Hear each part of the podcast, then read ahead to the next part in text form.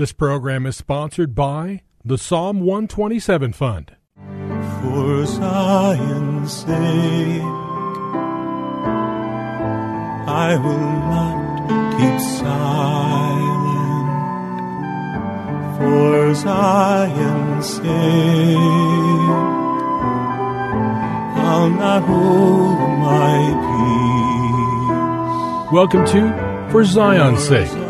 Isaiah 62 1 is taken directly out of the Hebrew Scriptures when the prophet Isaiah declared, For Zion's sake I will not keep silent, and for Jerusalem's sake I will not keep quiet, until her righteousness goes forth like brightness, and her salvation like a torch that is burning. Your hosts for the program are Shelley and June Volk, Jewish believers burdened to see Jew and Gentile become one.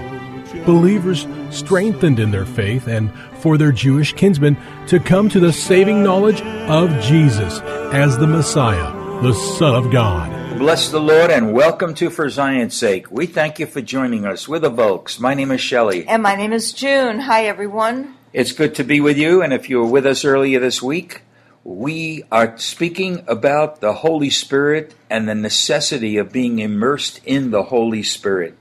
And we covered a lot of ground in two days, and we just want to quickly review.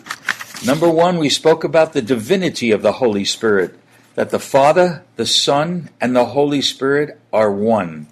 And we spent some time looking in the Hebrew scriptures showing that number one, water was symbolic of the Holy Spirit. We saw that in Ezekiel 47, where the water was coming out of the sanctuary, the house of God, as a trickle and then when the uh, uh, Son of Man moved out a thousand cubits, it was up to the ankles, then to the knees, then to the loins, and then it was into water that was over their head. And that to us is a picture of being immersed or baptized in the Holy Spirit. We also saw that in uh, the Gospel of John, on the last day of the Feast of Tabernacles, as the priest was pouring, pouring the water libation on the offering in the, te- in the temple, Jesus said, If any man is thirsty, let him come to me and drink of the waters of life. So again, we see in the Hebrew scriptures that water was a, a foreshadowing or a prefiguring of the Holy Spirit. And that was a prophetic word to Israel as well, because I believe that the inspiration of Jesus' comment on the last day of the Feast of Tabernacles came out of Isaiah chapter 40, 44, and it's worth reading again. Isaiah chapter 44, begin in verse 3. For I will pour water out on the thirsty land. And in the Hebrew Bible it says, I will pour out water on the thirsty ones, and streams on the dry ground. I will pour out my spirit on your offspring, and my blessing on your descendants. And this, of course, Junie, is a picture of the outpouring of the Holy Spirit in the final days when Israel shall accept Jesus as their Lord and Savior, when He is sanctified in the midst of the people. And it will be such an, an, a mighty, mighty event that the nations will know that Jesus is the Messiah for the Jewish people and the Lord of the world. So, water was a key ingredient in explaining the Holy Spirit. We also saw in Ezekiel 37, in the chapter about dry bones, that uh, the Son of Man, Ezekiel, prophesied to the bones, but they as yet had no life. So he prophesied to the breath, to the wind from the four corners of the earth. And it said in Ezekiel 37, verse 14, that he brought the Spirit into them. Let me read it specifically. Isaiah 37, 14. And I will put my Spirit within you, and you will come to life, and I will place you on your own land. Then you will know that I, the Lord, have spoken and done it, declares the Lord.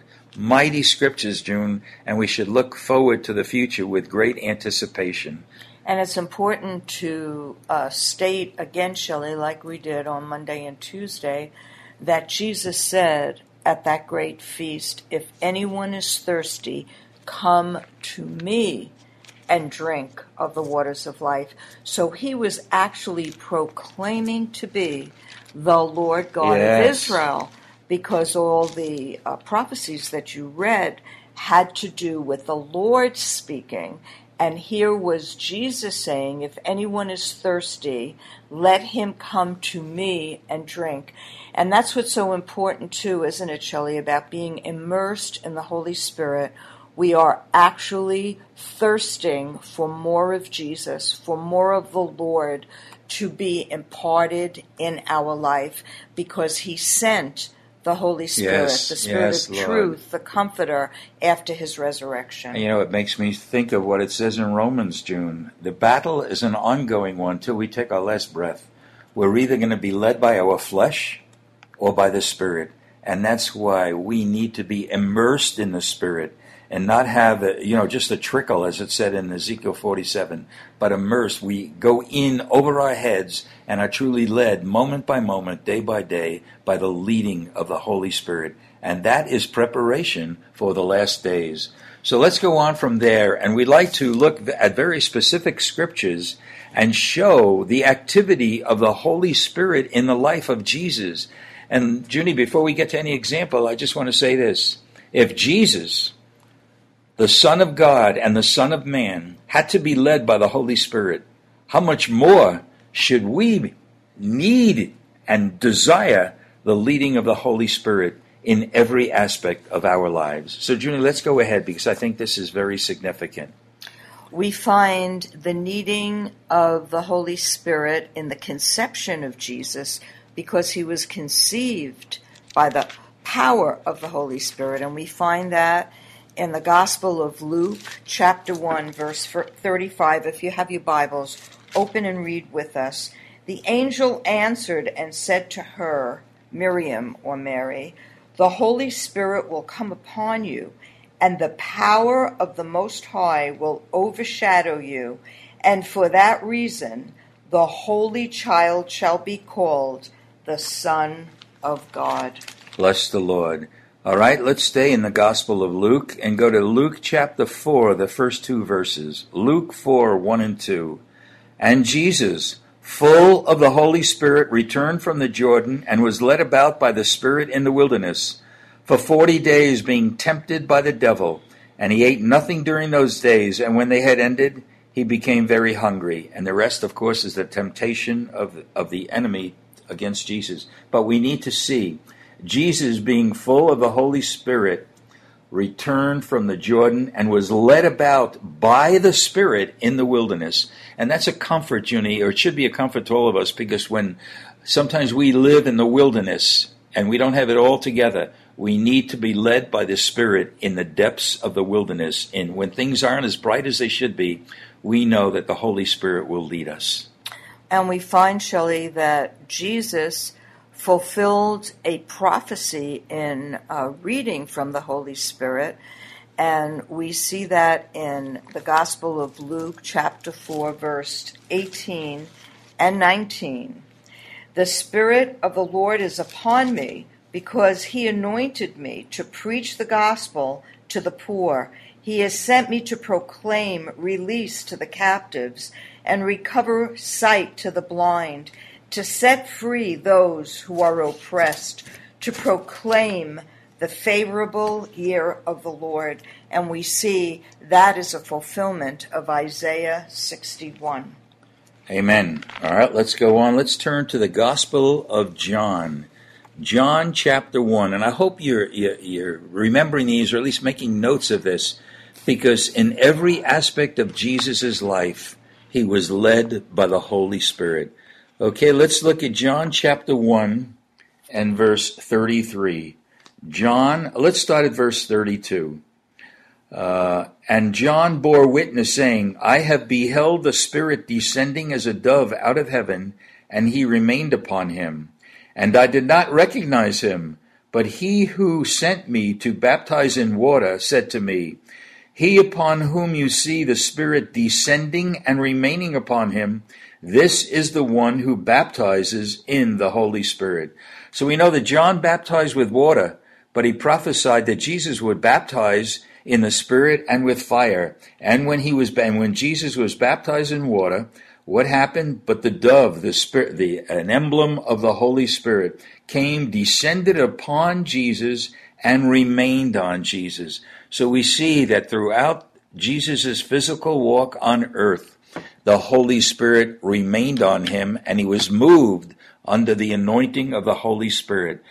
That is the Son of Man who took upon him our human frailty and nature, but he overcame because he was filled and the filling of the Spirit remained on him throughout his days on earth. Hallelujah. And we find that also in the disciples, Shelley, in the book of Acts, chapter 1038 of the anointing by the Holy Spirit. It says, You know of Jesus of Nazareth, how God anointed him with the Holy Spirit and with power, and how he went about doing good and healing all who were oppressed by the devil, for God was with him. And Jesus said to the disciples, You will do greater things than I, because of the Holy Spirit that was going to be sent after his resurrection. And we see that in the book of Acts, these disciples proclaiming Jesus of Nazareth and the power in which he walked in the Holy Spirit. Amen. We also see in the Gospel of Matthew, chapter 12, verse 28, that Jesus cast out demons by the power of the Holy Spirit. You know, he's, he set free a demon possessed man who was blind and dumb, and Jesus healed him. So the dumb man spoke and saw, but again, the, the multitudes were amazed and began to say, This man cannot be the son of David, can he? Well, he sure can, because it says in verse 28 But if I cast out demons by the Spirit of God, then the kingdom of God has come upon you. So we see this was a demonstration of the kingdom of God because by the power of the Holy Spirit, Jesus cast out demons. And we see, Shelley, that he was our offering in the book of Hebrews in chapter 9, verse 14.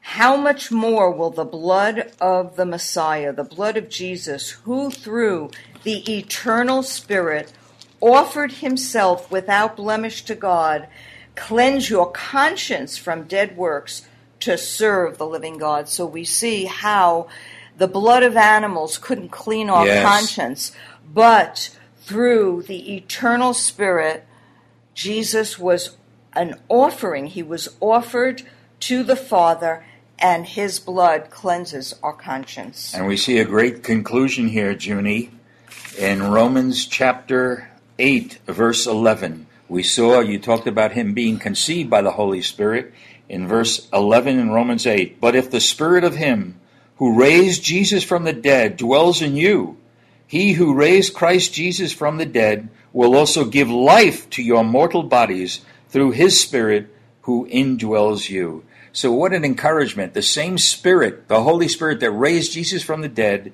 dwells in us, and he gives life to our mortal bodies through the same Spirit that raised Jesus from the dead. Junie, Hallelujah. What an encouragement that is. So, we just want to pray and, and call upon the name of the Lord that if you have not been indwelt with the Holy Spirit, you would cry out to him. Father, we thank you, Lord. Thank you for the power of the Holy Spirit. And the Holy Spirit that raised Jesus from the dead dwells in us, that he could quicken our mortal bodies to be men and women in this day and age, to be led by the Spirit of God through the power of the Holy Spirit. We pray this in Yeshua's holy name. Amen. For Zion's sake. Thank you for joining us this evening. If you would like to get in touch with Shelley and June, you can write to them at P.O. Box 1784, Scottsdale, Arizona 85252. That's P.O. Box 1784, Scottsdale, Arizona 85252. And you can also contact them on their website, shelleyandjunevolk.com. That's shelleyandjunevolk.com. Until next time, the Lord bless thee and keep thee. The Lord make his face to shine upon thee and be gracious unto thee. The Lord lift up his countenance upon thee and give thee peace. This program was sponsored by the Psalm 127 Fund.